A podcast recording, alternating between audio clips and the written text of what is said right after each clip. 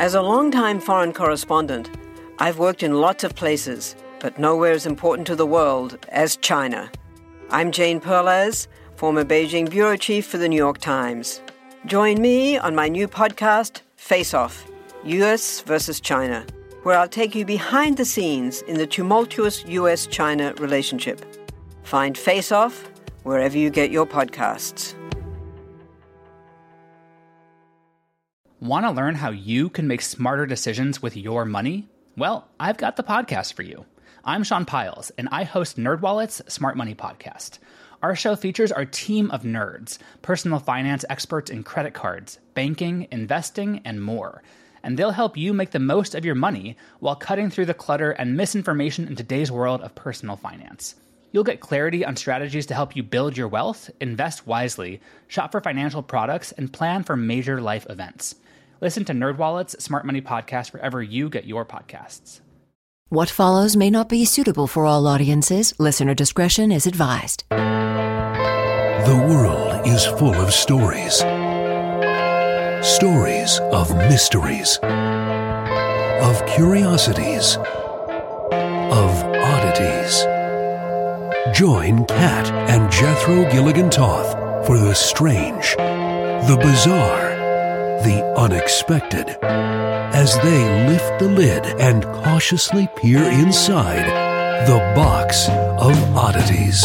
Quarantining is hard, but we, we are learning things. Here's a list of observations and things that we have learned uh, during the past few weeks. I had a very small bowl of trail mix and then looked at the back and realized that I just ate 16 weeks worth of calories. I overheard Kat in the kitchen saying to no one in particular, Oat bread is the best! I will fight you. I got my first Lego set and I'm obsessed with it. The UPS guy knocked at the door and I immediately leapt to my feet and assumed a defensive posture. We're rewatching The Mentalist and furiously congratulate ourselves when we get the who done it right. Even though we've watched the entire series already. It's high fives all the way. And I've readjusted how I look at clothes now I just have daytime PJs and nighttime PJs. Yeah. There was a brief period of time, though, where I would wear my daytime PJs until about four o'clock, like roughly happy hour. Mm-hmm. And then I'd put my pants on for three hours. That's right. And then I'd put my nighttime jammies on. Well, you just want to feel like you've accomplished something, and I applaud you for that. Also, we've been taking extraordinarily long showers lately. What's happening? I don't know. I think our DNA is being fundamentally altered. during this process. Who knows what we're going to become? You know, in the last episode, you mentioned Ted Bundy. We talked a little bit about Ted Bundy.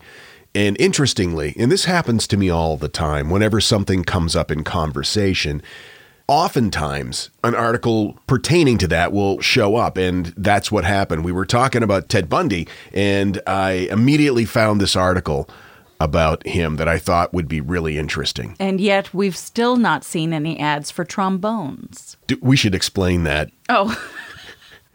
okay. Yeah. Uh, we're currently running an experiment. We want to find out how close Alexa is listening to us and if it affects the ads that we see in our feeds.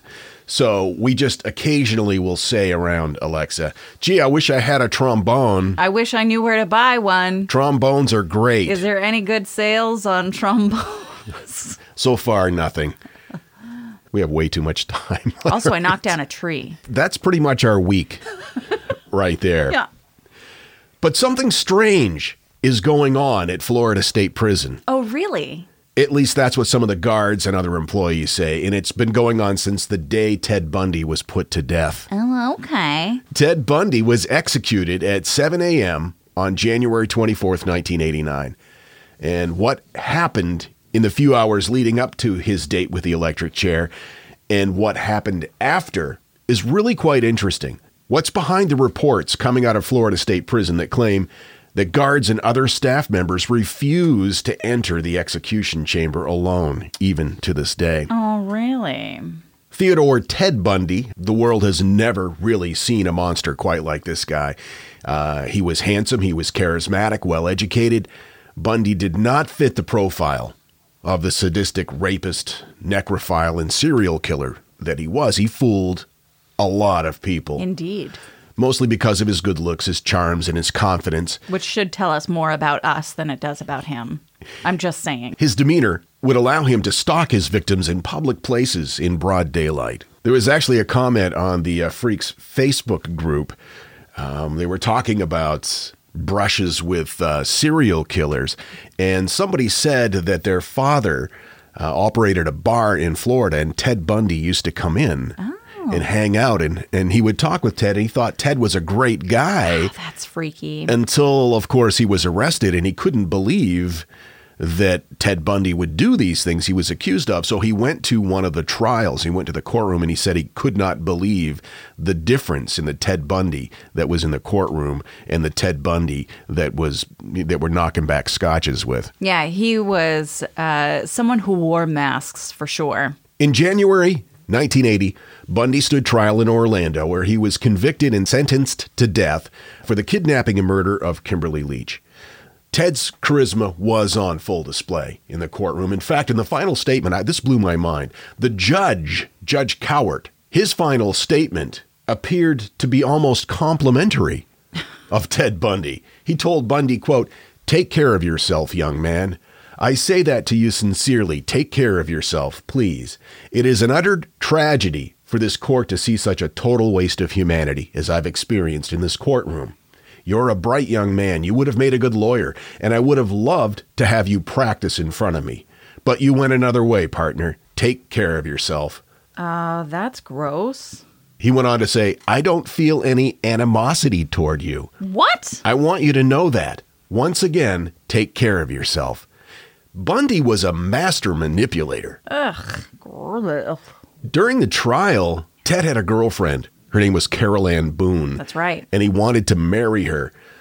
An old Florida law stated that a uh, declaration of marriage in court in front of a judge is considered a binding agreement. And since the pair could not find a minister to oversee their vows, and officials at the Orange County Jail prohibited that they use the facility's chapel, Bundy, of course, being a law student, found this loophole. Right. And what he did is he called her as a witness and then he proposed to her on the stand. Gross. And the state had to recognize their marriage. Even though he was incarcerated, that led to the birth of a daughter. I didn't know this. Did you know this? I didn't know about the fact that they got married via witness stand. This is all very new to me. The birth of his daughter, Rose, took place on October 24th, 1982. How? And that, yeah, that's an entire story into itself. The fact that the serial killer Ted Bundy managed to get married and impregnate someone while incarcerated for killing several people, including a 12 year old child, was an astonishing bit of news. It didn't take long for the media to um, hound Boone for details surrounding Bundy's daughter. She wouldn't tell him anything. She basically said, This is none of your business. Right. Bundy was not permitted conjugal visits while on death row, so rumors began to circulate about the logistics of Rose's conception. Some speculate that Boone had smuggled a condom into prison. Bundy had deposited his genetic material into it, tied it shut, returned it to her through a kiss. That's a lot of work. Couldn't she have just banged some other dude? Once that final appeal had been exhausted, his demeanor changed from cocky self assuredness to nerve racked and fearful. The night before his execution was to be carried out, Bundy conducted a last interview with Christian broadcaster James Dobson. And um, Dobson said that Bundy wept several times while talking to him. He, he expressed great regret, remorse for what he had done for, to the families, and he was sorry that the families were hurting. Bundy was asked what he wanted for his last meal. He said he didn't want anything. So they brought him like a standard last meal, which is steak and eggs and hash browns, but it sat there untouched. He didn't eat it. Bundy spent the evening praying for several hours. He even pleaded with God. Uh, he then placed two calls to his mother in Tacoma, Washington to say farewell. An LA Times article says, Gone was the storied cockiness. He was ashen as two guards led him to the death chamber to be executed for the 1978 rape and murder of a 12 year old girl. They strapped his chest and arms and legs to the shiny wooden chair. Bundy's eyes searched for familiar faces behind the glass. He nodded to some of the 42 witnesses, including the men who had prosecuted him. His lips moved in a faint mumble. The shaved skull glistened where they had applied an ointment that would enhance the work of the electrodes. They asked him what his last words were, and his voice quavered Jim and Fred, I'd like you to give my love to my family and friends. Jim Coleman, which was one of his attorneys, nodded. They gave the order. The execution was carried out at 7:16 a.m. Ted Bundy, one of the most active killers of all time, was pronounced dead. In an article from Psychology Today, in 2001, a guard from the Florida State Prison, where Bundy spent his final days, told a reporter that shortly after Bundy was put to death, several guards saw him sitting casually on the electric chair. Here we go. The guard described Bundy's expression as, quote, a knowing smile, as if he knew something important about the afterlife that they did not. If a guard tried to approach him, he would disappear. And this happened over and over and over. The man telling the story said that there were so many sightings at one point the warden couldn't find anyone willing to enter the execution chamber alone. Interesting.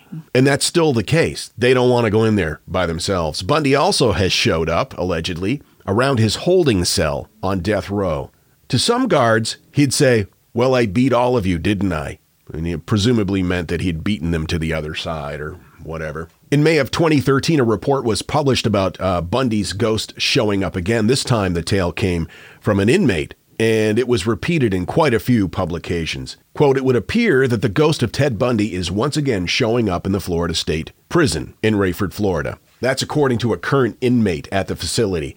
Again, according to Psychology Today, this is what he said. Quote, For many years I heard the rumors of Ted Bundy's ghost appearing, and I did not believe it. Now my mind has been changed.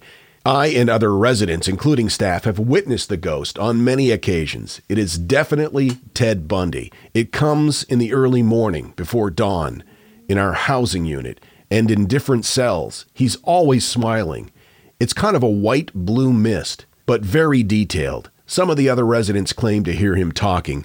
I have not heard that yet. Interesting. So, what do you think? Like, who's who's behind this?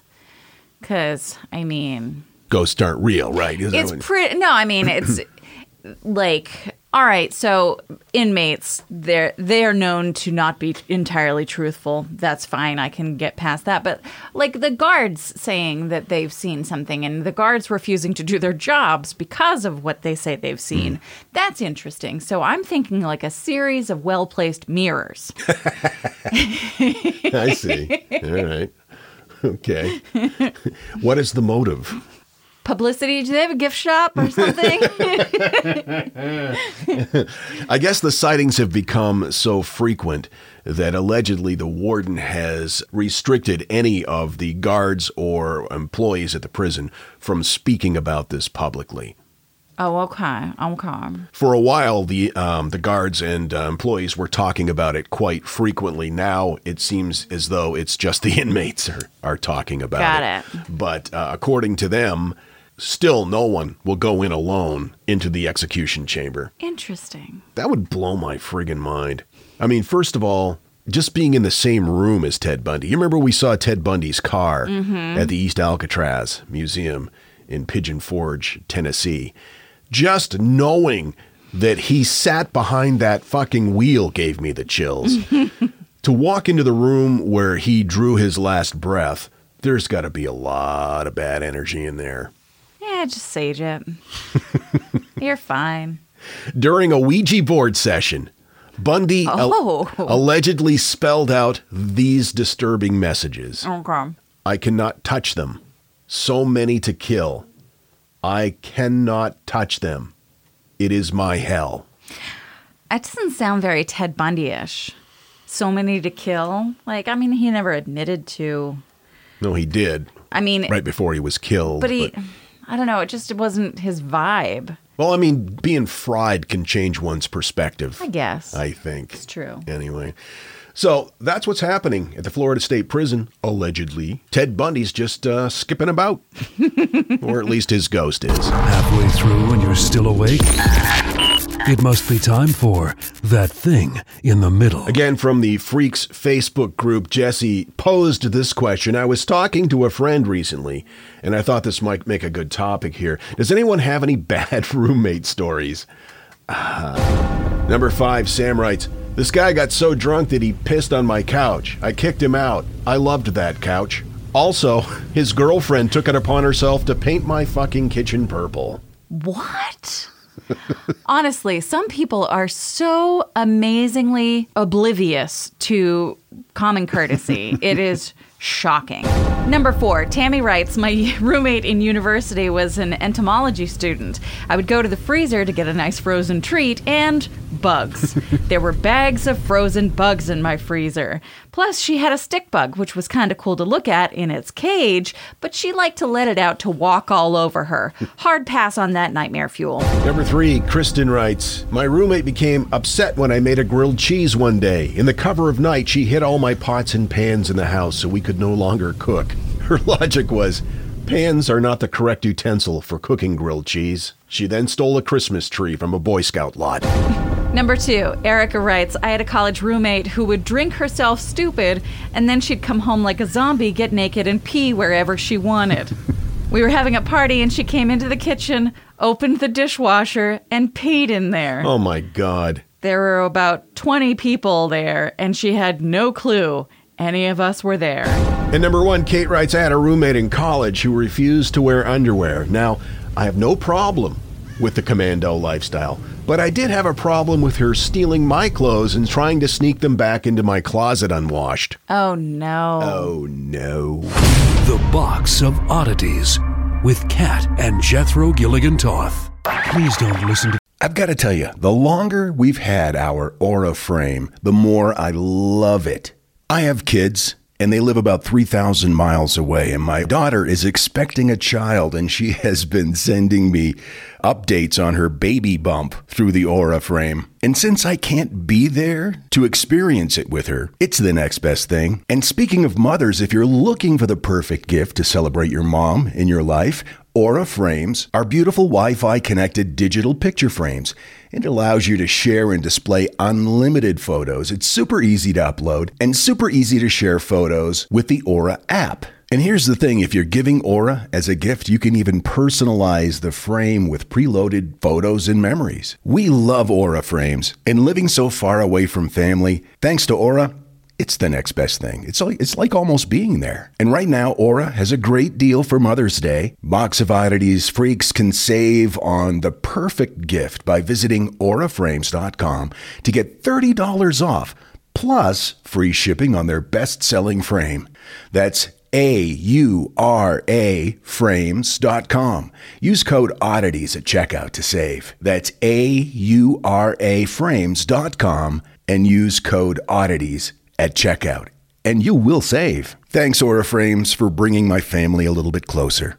This message is sponsored by Greenlight. You know, as your kids get older, there are some things about parenting that gets easier. I remember once hearing my sister tell my little niece, if you put your pants on, I'll give you some Fresca. And when kids can start to reason that they get something if they do something right, it's a lot easier to manage them. Having that conversation about money with your kids, that's not the easiest thing in the world. Fact is, kids won't really know how to manage their money until they're actually in charge of it, and that's where Greenlight can help. Greenlight is a debit card and money app made just for families. Parents can send money to their kids and keep an eye on the kids' spending and savings, while kids and teens build money confidence and lifelong financial literacy skills. Your kids will learn how to save, invest, and spend wisely thanks to the games that teach kids skills in a fun, accessible way. When I was a kid, I had expected chores and then I had bonus chores. And bonus chores were where I earned money. And so if you're thinking, like, hey, my kids should be doing stuff around the house,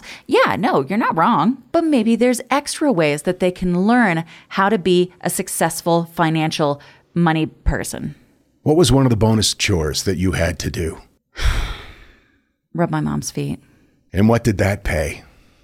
I don't know, like a quarter or something. Millions of parents and kids are learning about money on Greenlight. It's the easy, convenient way for parents to raise financially smart kids and families to navigate their life together. Sign up for Greenlight today and get your first month free when you go to greenlight.com slash oddities.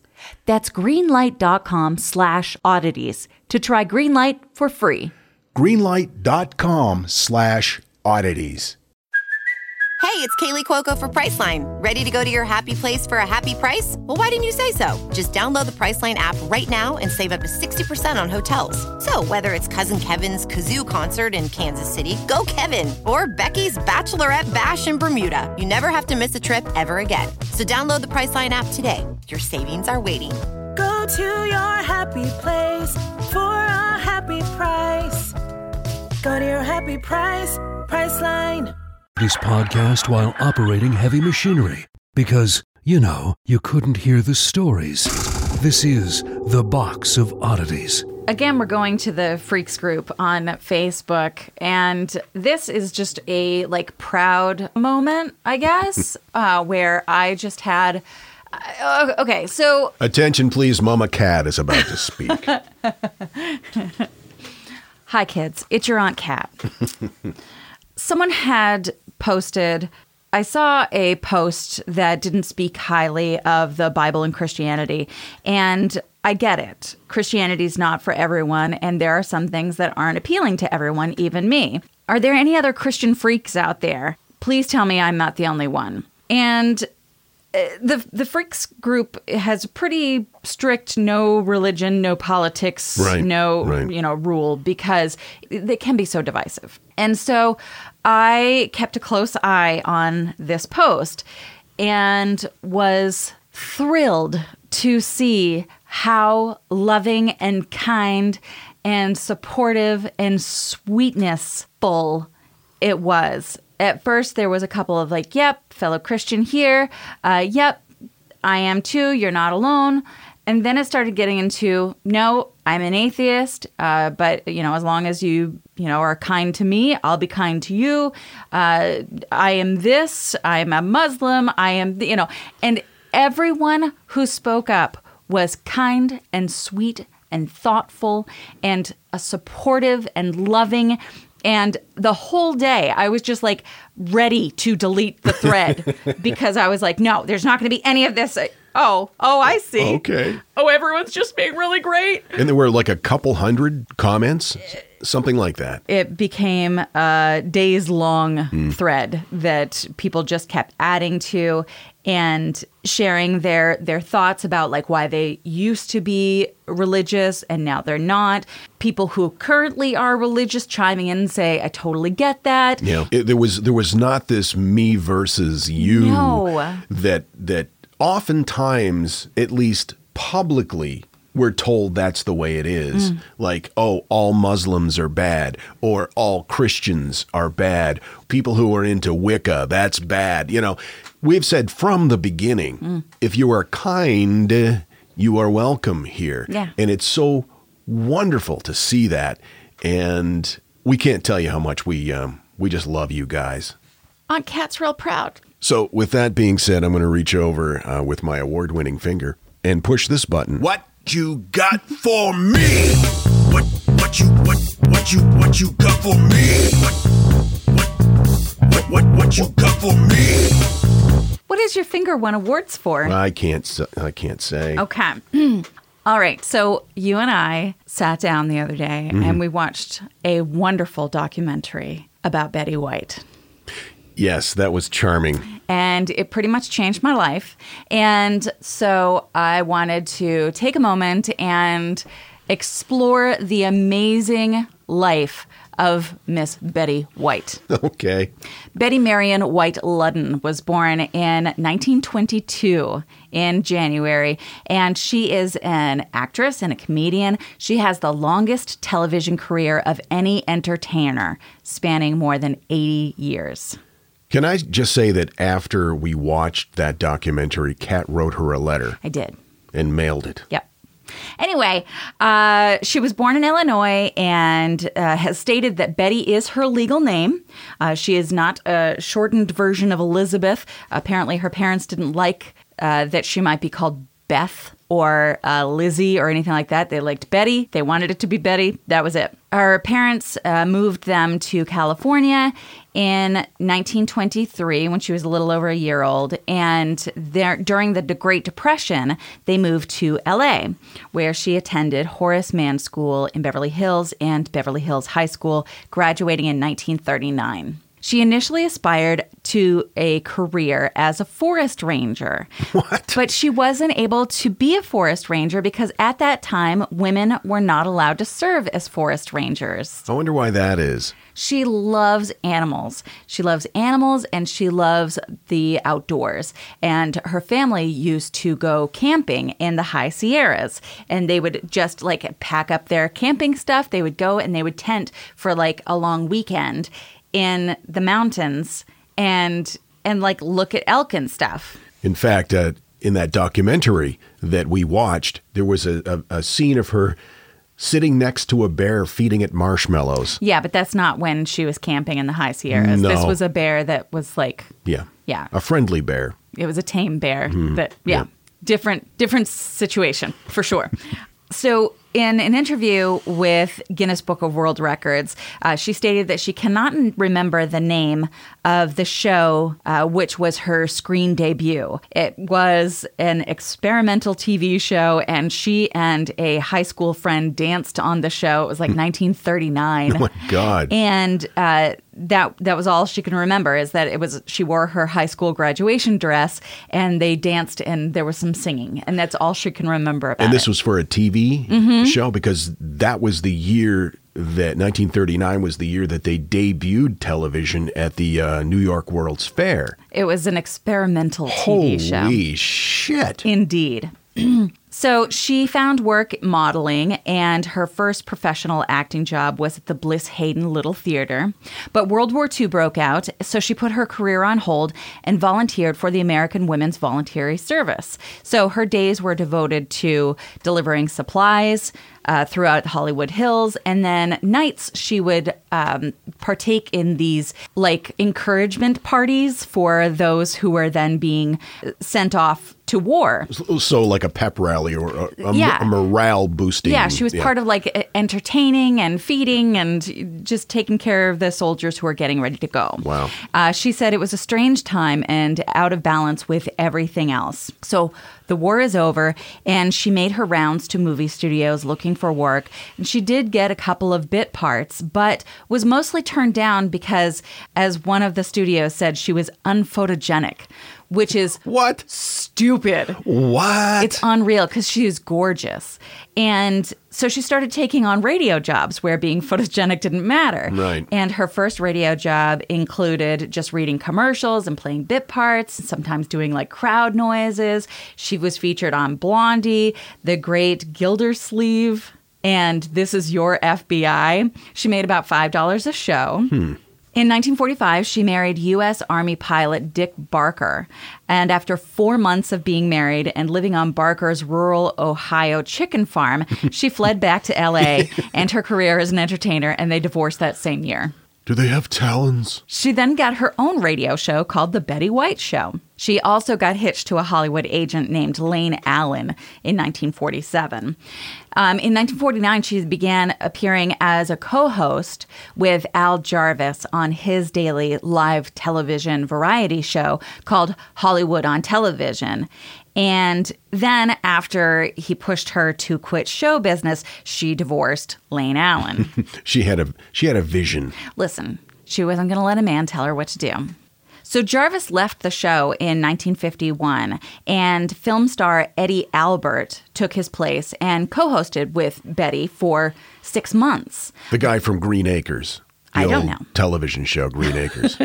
he was also a war hero. Oh, really? Yeah, I think it was him that that uh, he actually jumped out of his boat and swam ashore and to save somebody. And I, I'm I'm not sure all the details, but I do know he was a war hero. Oh, wow. Well, after six months of doing this show, it got to be too much for him and he resigned. Well. So Betty did it by herself.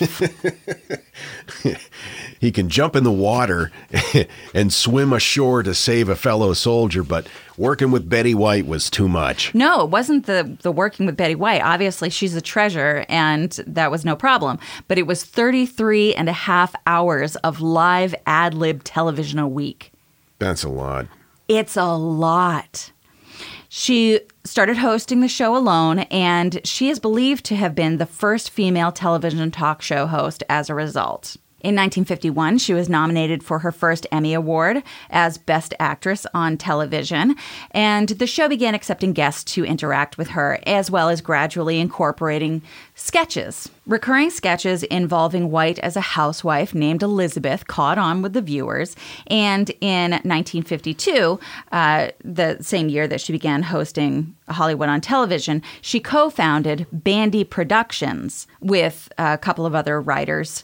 And uh, cr- they decided that they would create a television comedy based on those Elizabeth sketches called Life with Elizabeth, with Betty White portraying the title role. The show was originally a live production, and in 1951, it won Betty a regional Los Angeles Emmy and then was nationally syndicated from 1952 to 1955. And that allowed White to become one of the few women in television with full creative control in front of and behind the camera. That was even before Lucy, right? It's nuts. That's crazy. In 1954, she hosted and produced her own daily talk and variety show called The Betty White Show on NBC. That's actually her second show to feature that title. Uh, she again had creative control over the series. She was able to hire her own director, who was a female. Betty White was criticized after on that show. She had Arthur Duncan, who was a tap dancer. Uh, on on the show. He was African American and local southern stations threatened to boycott unless Duncan was removed from the series. So Betty White said, "I'm sorry, live with it." that is a quote. And And that was and that was 1955 ish. ish. That's that is amazing. She then proceeded to give Duncan more airtime. That's wonderful. I love this woman. Uh, the show was eventually canceled and she got a couple of TV gigs. Uh, she appeared as a guest on a game show called Password in 1961. The host of that show was Allen Ludden, and they were smitten kittens. In fact, uh, after she appeared on the show a couple of times, he straight up proposed to her. And she said no. Um, first of all, she'd already been married twice, and um, she thought that she'd have to move to New York because that's where the show was filmed. And so she said no. And he proposed again. And she said no. And so Allen Ludden uh, kept the engagement ring that he had offered her and wore it around his neck on a necklace and said, It will be right here when you're ready to accept it. That is like the sweetest thing I've ever heard. I can't. Wow. It's the sweetest thing I've ever heard. So anyway, uh, she finally agreed to marry him and tied the knot in 1963. Um, she was on like every game show after that, and of course, she was amazing. And in the 1970s, she was both producing and hosting the syndicated series The Pet Set, and this show spotlighted celebrities and their pets. It was mostly a show that she could do that was about pets that was somehow interesting to other people too, because it involved celebrities. In 1973, she made several appearances in the fourth season of The Mary Tyler Moore Show, and the role garnered her her second and third Emmy Award. Following the end of that show, she got her own sitcom on CBS called The Betty White Show. Uh, she appeared several times on The Carol Burnett Show, The Tonight Show, appearing in many sketches.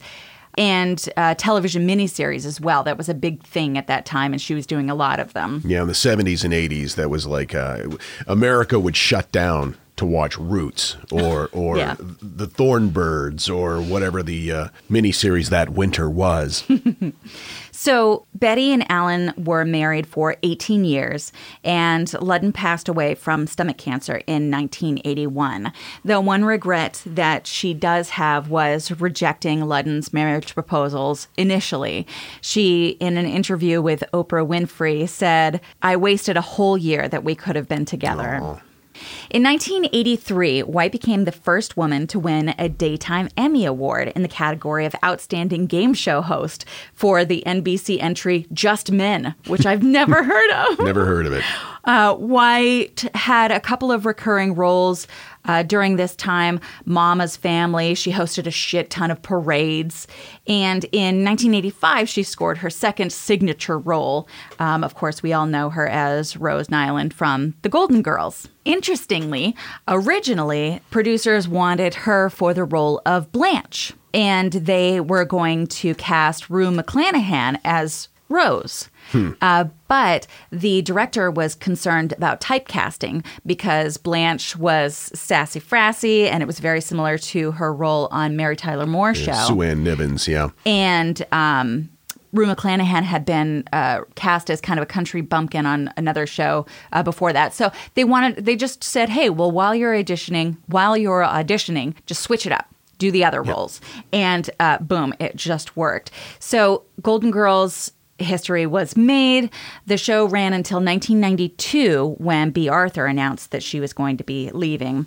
And there was a short lived spin off. Uh, Rose, the character, made an appearance on a few other shows like Empty Nest, uh, which I, I remember very vaguely there being a very angry man with gray hair on that show, but that's all I remember about That was it, huh?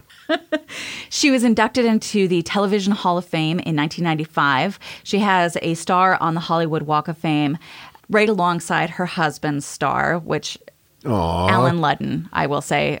If I ever refer to her husband, I mean Allen Ludden, because the first two were just, you know. Yeah. Yeah. She won an Emmy in 1996 for Outstanding Guest Actress in a Comedy Series on The John Larroquette Show. She was on the show a time and won an Emmy. Uh, she was on The Bold and Beautiful, The Practice, Boston Legal. She appeared in movies like Placid, Bringing Down the House. She did a bunch of cartoon voice work. And in 2010, there was a Facebook group called Betty White to host SNL. Please.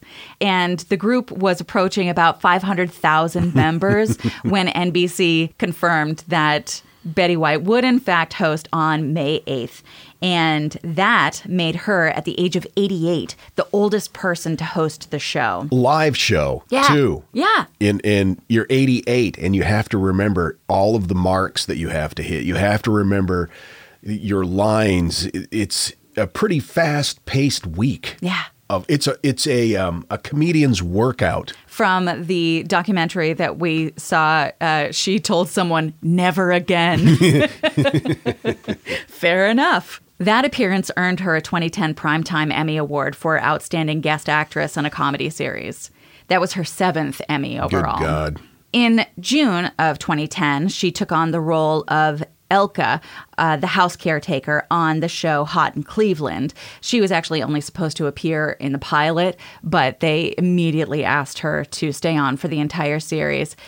In from 2012 to 2014, she hosted and executive produced Betty White's Off Their Rockers, which was a show where senior citizens play practical jokes on the younger generation. Uh, she received three Emmy nominations for that. And throughout all of this, of course, she's been an unyielding advocate for animals. Uh, she works with animal organizations, including the Los Angeles Zoo Commission, the Morris Animal Foundation, African Wildlife Foundation, actors and others for animals. She was actually offered a role in the movie As Good as It Gets with Jack Nicholson. Wow. Nicklaus is the golfer. Okay. and when she read the part where Jack Nicholson tosses a dog down an apartment garbage chute, uh, she was like, oh, hell no. And she went to the director and she tried to get him to take that part out. Um, she was so afraid that someone would see that and have, you know, a yappy dog of their own down the hallway Right. and recreate it. So they were like, yeah, no, we're not, not going to take that out. And so she declined the offer for that role. The 2014 edition of Guinness World Records book lists the comedian and actress as the record holder for longest TV career for an entertainer. Female and uh, Lifetime Network has actually announced uh, their upcoming year of inevitable holiday films. And Betty White is listed as a character on a show that's coming up called I didn't write it down apparently, uh, where but she plays a character who helps whip would-be Santas into shape, spreading the true meaning of Christmas. And I'm so excited. Uh, she is not even close to done. In an interview, she was asked, What have you not done in the business that you've always wanted to do? And her answer was Robert Redford. this woman cannot be stopped. And about 10 years ago, she was able to fulfill one of her first great goals. After all these years, the 88 year old uh, received the honorary designation of Forest Ranger at a special ceremony held by the U.S. Forest Service at Washington's Kennedy Center for the Performing Arts to honor her and her dedication to wildlife. So, in show business for over 70 years, multiple Emmy nominations, multiple Emmy wins, honorary forest ranger. But I think of all those accomplishments that she's achieved, the thing that I'm most jealous of is uh, she fed marshmallows to a bear. Come on. She's a beautiful singer. She is incredibly dedicated to her fans. She is someone who will try just about anything. And I think she's a treasure. If she writes you back, you are going to shit your pants. I mean, just talking about her right now, I'm on the verge of tears. I just love her. well, tears, that's okay. Yeah. I mean, I don't plan on shitting. We shall see. Yeah, she's a treasure. She really is. She's 98 years old. Her first television appearance was when they invented television. Yeah. That's incredible. She's amazing. And that is my long, rambling love letter to Betty White. I think it was just beautiful. Thank you. And we think you guys are beautiful. We appreciate you hanging out with us. And, and, uh, and as I've said uh, in the past, quantum physics suggests that once you stop listening to this episode, it ceases to exist. So if you would um, mark that you were here by leaving us a positive review wherever you uh, you listen, Spotify, iTunes, whatever, we would greatly appreciate it. And that way, when we see it, we know we're real. Also, keep in mind that you can support the podcast and get some fun bonuses uh, by becoming a member of the Order of the Freaks. You can find all that information by going to our website, theboxofoddities.com. Look forward to seeing you next time, freaks. Until then, keep flying that freak flag. And fly it proudly, you beautiful freak. Wait, you just said that. I said freak twice, didn't Yeah. I? It didn't sound right, did it? Ah, fuck it. And so, let it be known that the box of oddities belongs to you, and its fate is in your hands. Therefore, it's been requested by those to whom I report to beseech you for assistance. We ask but one thing of you to provide a five star rating and a positive review. True, that is two things. However, tis merely a five star rating and a positive review. Also, subscribe to us. Okay, so three things is all we ask. Three things and three things only. Henceforth, the Box of Oddities commits to the telling of stories. Stories of the strange, the bizarre, the unexpected. TheBoxOfOddities.com. Copyright 2020, all rights reserved. Hi, I'm Neil. And I'm Ken. And we are from the Triviality Podcast, a pub trivia style game show where a lack of seriousness meets a little bit of knowledge. Join us each week for an hour long game of general knowledge trivia featuring special guests from around the world, plus tons of extra themed episodes. If you want to improve your trivia game, Or you just want to scream at us in your car when we get easy questions wrong, then we're the show for you. Find Triviality on all your favorite podcast apps. but you know that because you're already listening to a podcast. Música my name is Greg Jackson. I'm a historian, professor, and the creator of History That Doesn't Suck, a podcast that provides a complete overview of U.S. history through storytelling, yet keeps the rigor you'd expect in a university class. Starting with 22 year old George Washington in his first battle, join me for a chronological telling of the United States story, its unlikely revolution, fractious civil war, tenacious inventors, brave reformers, and more. With more than 100 episodes, you can already binge listen your way through the progressive era. Find History That Doesn't Suck wherever you get your podcasts.